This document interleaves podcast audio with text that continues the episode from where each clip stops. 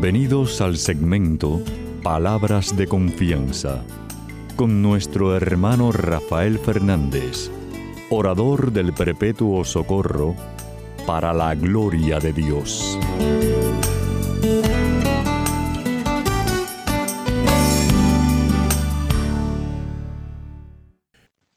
Muy buenas, mi querida familia radial, aquí de nuevo en su segmento Palabras de Confianza. Como siempre, doy las gracias por su sintonía y sobre todo por sus oraciones. Siempre digo lo mismo, por favor no dejen de orar por este servidor de ustedes. Quiero dar las gracias a aquellos que me han escrito, muchísimas gracias por sus palabras tan lindas.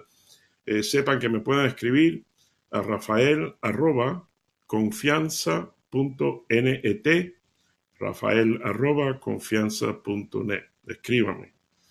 Quiero dar las gracias a los que están en controles, Pedrito Acevedo, por supuesto, como cada semana, y a todos ustedes que están en distintas regiones del mundo ayudándome a que el programa salga al aire. Muchísimas gracias por su ayuda. Quiero, por supuesto, como siempre, ustedes saben que empiezo con el programa, el pidiendo la ayuda de Dios, dándole las gracias, diciendo así.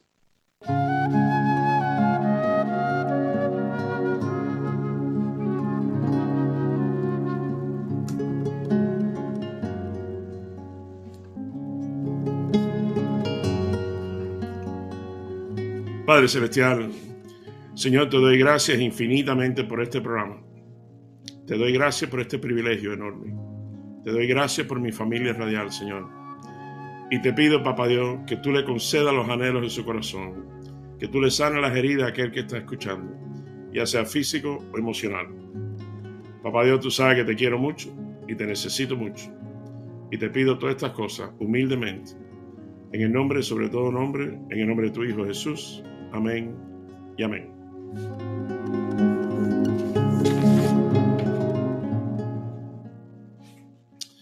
Bueno, mi querida familia real, sabe que siempre traigo una lectura y hoy Papá Dios me lleva a Lucas capítulo 23, del 35 al 43.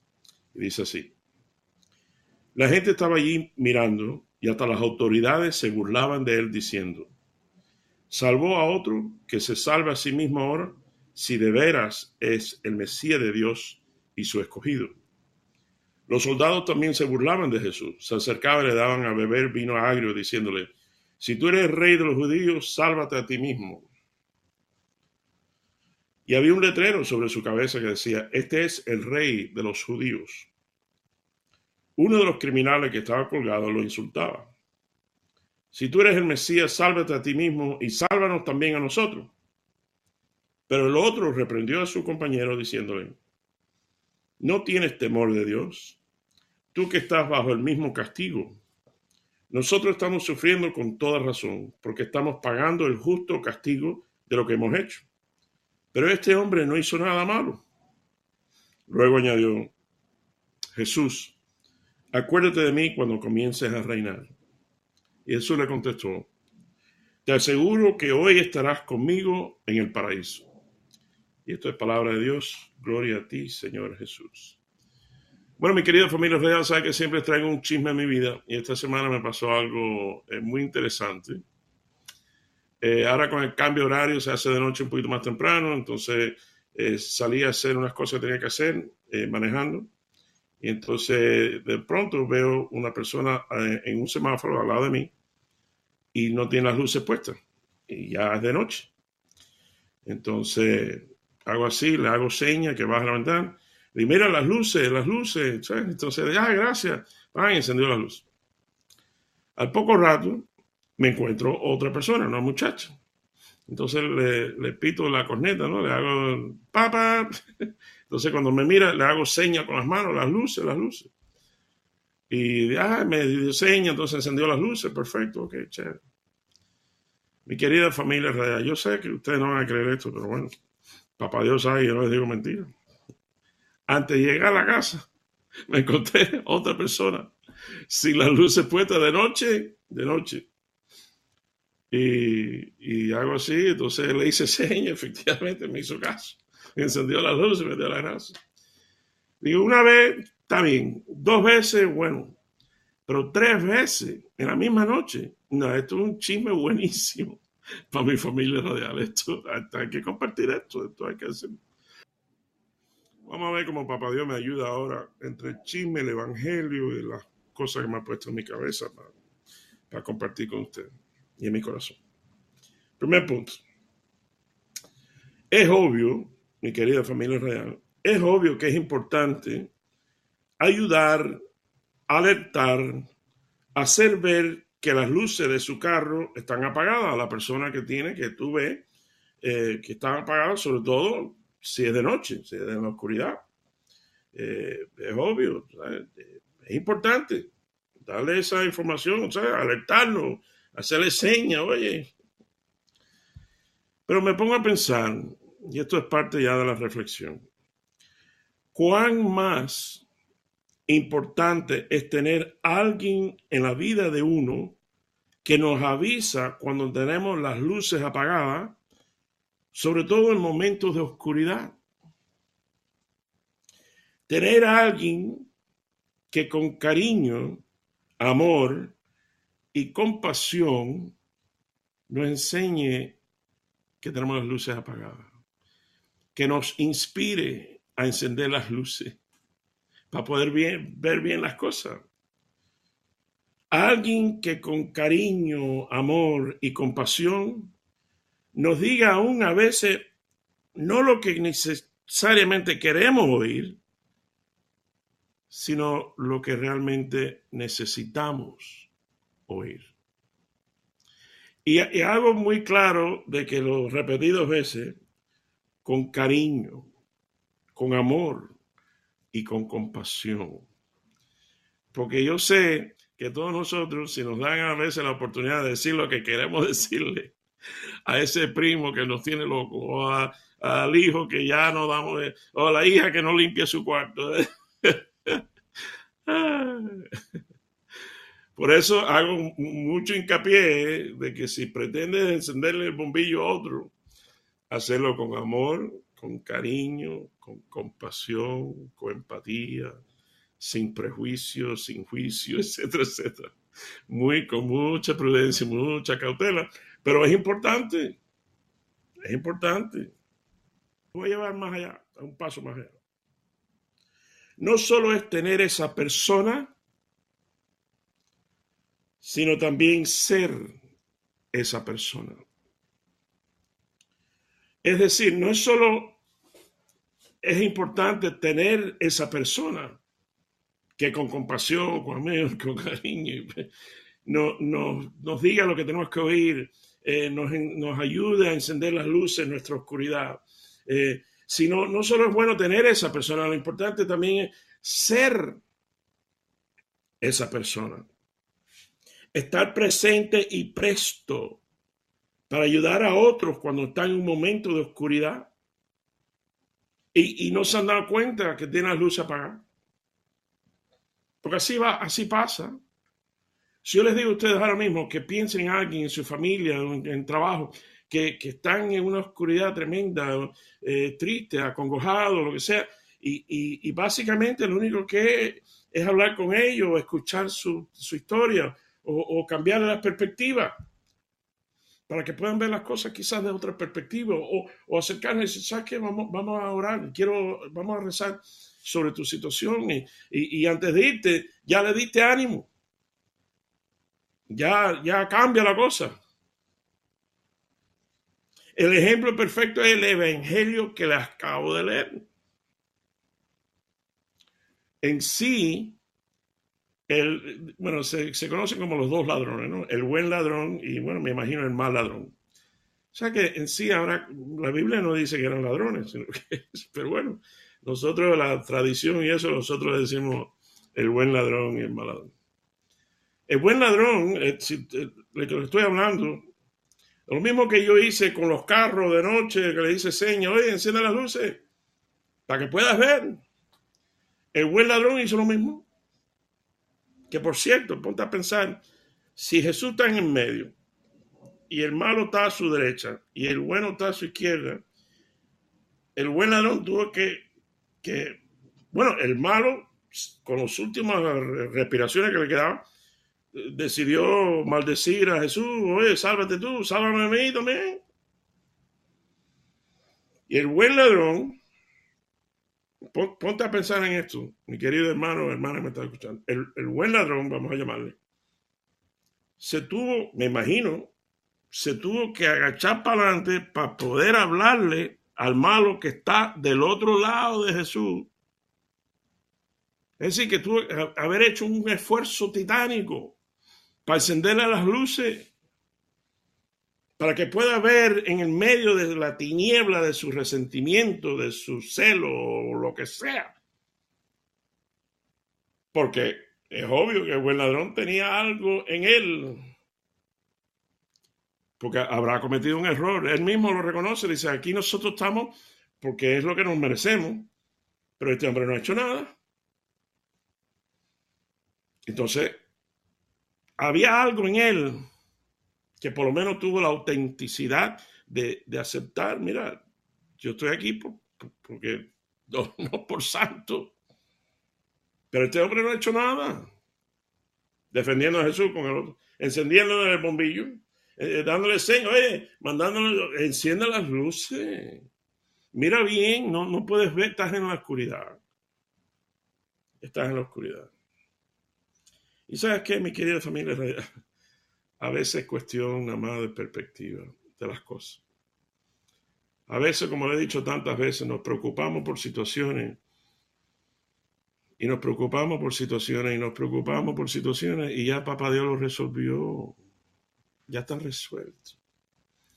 Hay una frase famosa que mi esposa cada rato me recuerda. Estábamos en, creo que fue Disney World y vimos un, una, una frase así marcada en madera eh, que precisamente es de un poeta famoso. Y dice, en mi vida he visto muchos problemas. Algunos de ellos realmente existieron. Entonces, cuando mi esposa me ve que yo me estoy empezando a preocupar por algo, me mira, se sonríe y dice, In my life, me lo dice en inglés, In my life I've seen many problems.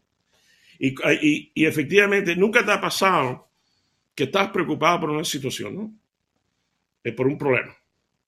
Entonces alguien te habla, escuchas una canción o ves las cosas de otra perspectiva y dices, ah, caramba, la verdad que sí, esto fue verdad. Entonces, de momento, tú tienes una paz tremenda. Nada ha cambiado. El problema sigue igual, pero como tú lo ves desde otra perspectiva, ya tienes paz.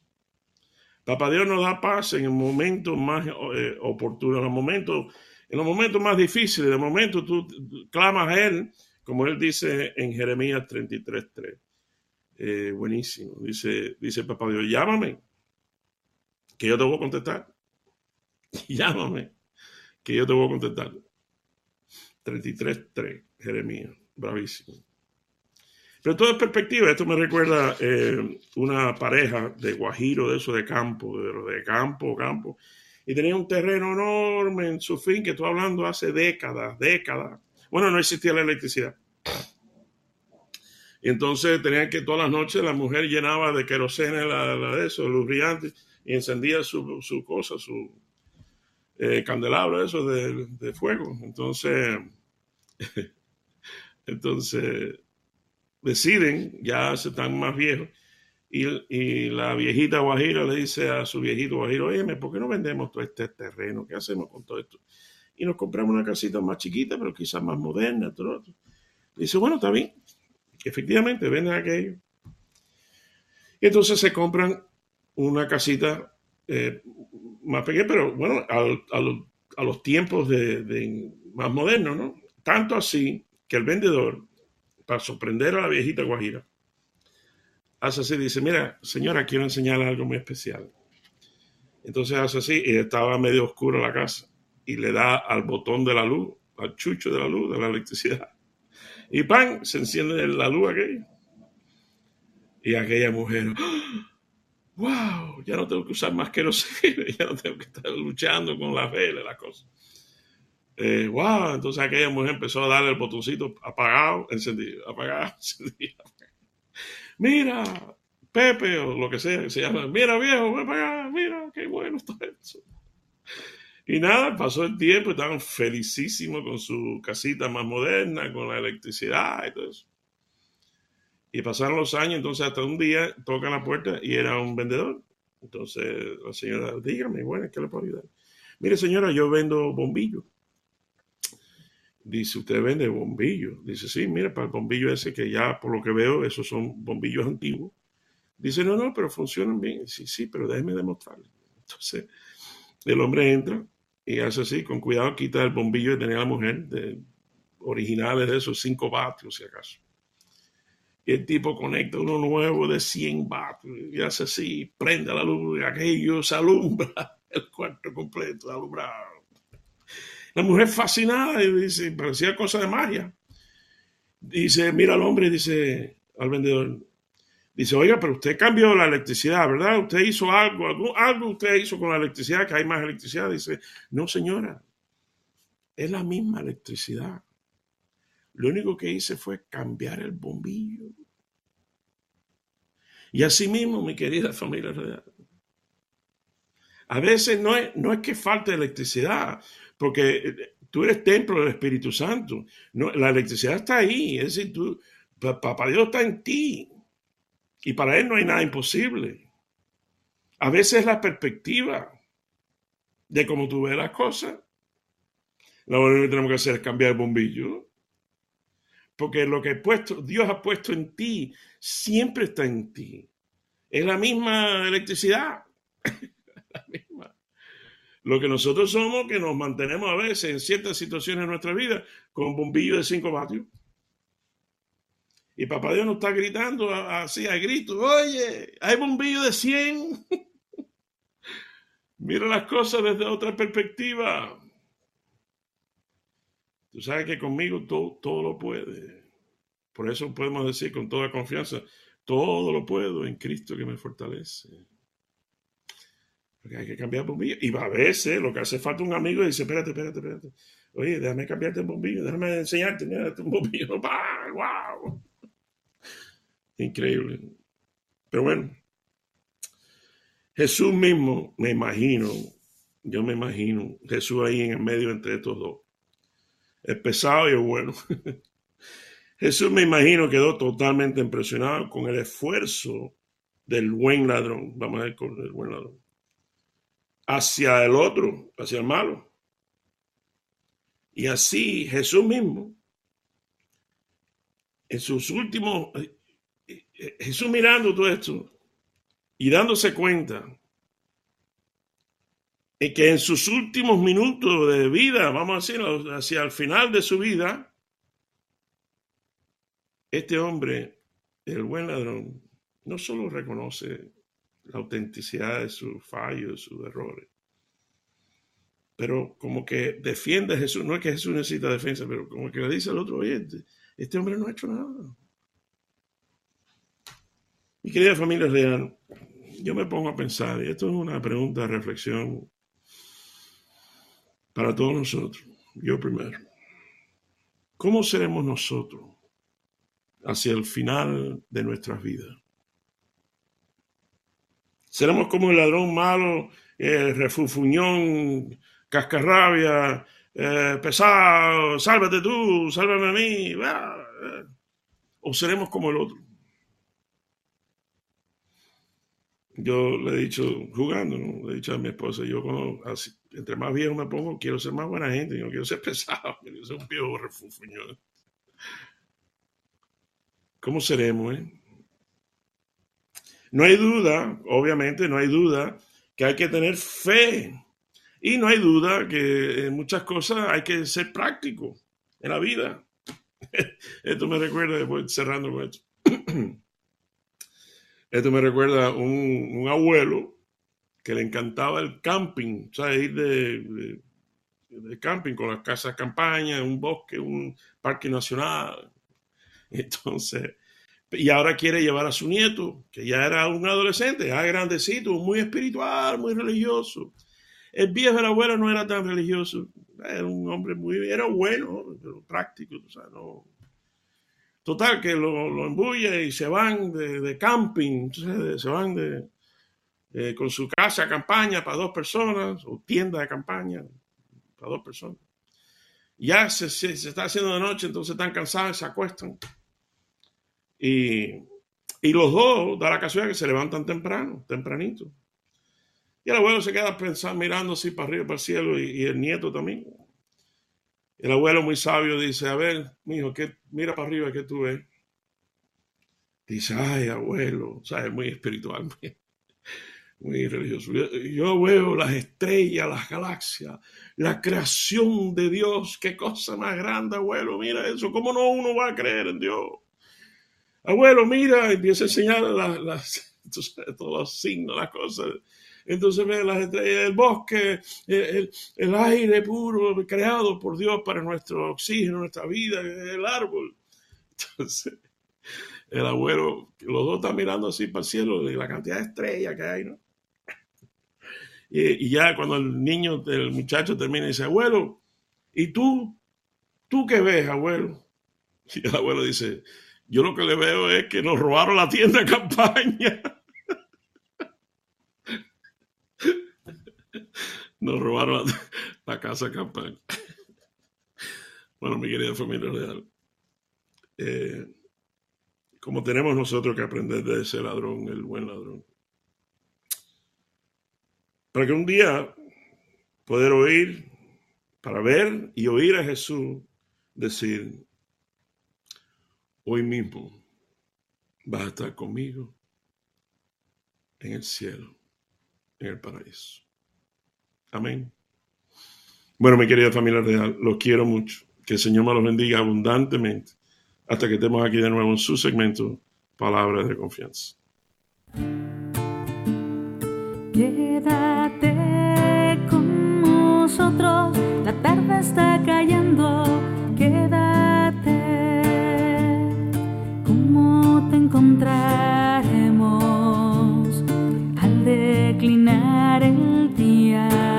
Si tu camino no es nuestro camino, detente con nosotros, la mesa está servida, caliente el pan y envejecido el vino.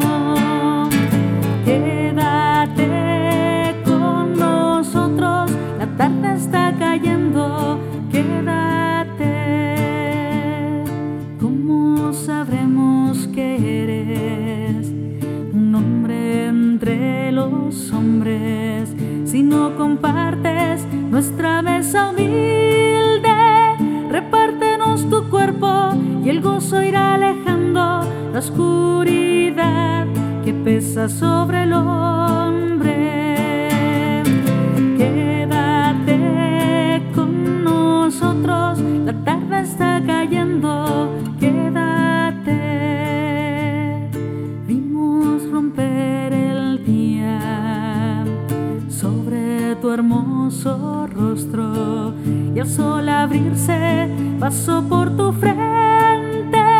Que el viento de la noche no apague el fuego vivo que nos dejó tu paso en la mañana. Quédate con nosotros, la tarde está.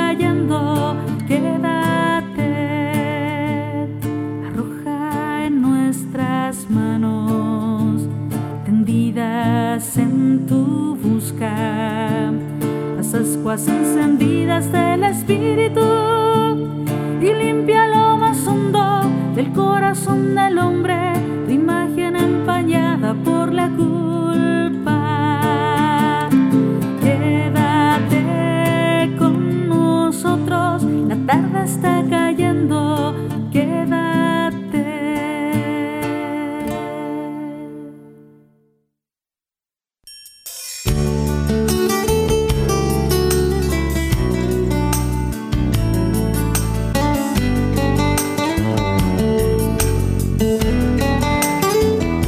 recuerden siempre, usted es mucho más de lo que es, no solo por lo que es, sino por lo que puede llegar a ser en Cristo Jesús.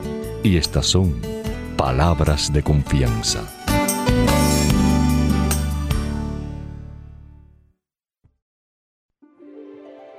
Feliz el que ha sido absuelto de su pecado y liberado de su falta. Feliz el hombre a quien el Señor no le tiene en cuenta las culpas y en cuyo espíritu no hay doblez. Mientras me quedé callado, mis huesos se consumían entre continuos lamentos, porque de día y de noche tu mano pesaba sobre mí. Mi savia se secaba por los ardores del verano.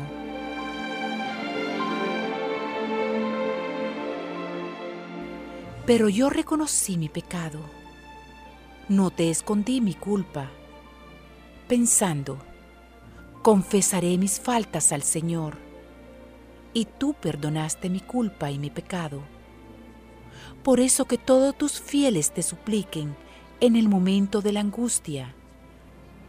Tú eres mi refugio, tú me libras de los peligros y me colmas con las alegrías de la salvación yo te instruiré, te enseñaré el camino que debes seguir. Con los ojos puestos en ti, seré tu consejero. Cuántos son los tormentos del malvado, pero el Señor cubrirá con su amor al que confía en Él. Alégrense en el Señor, regocíjense los justos, canten jubilosos los rectos de corazón.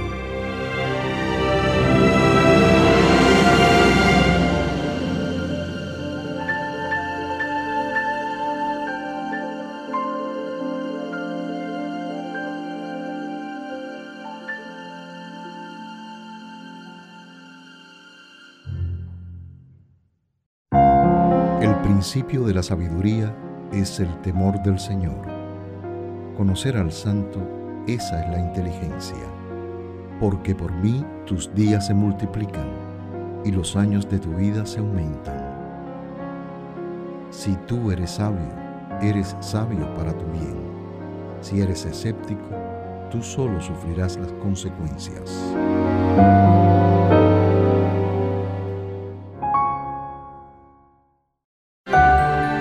Des ni sueño a tus ojos, ni reposo a tus párpados.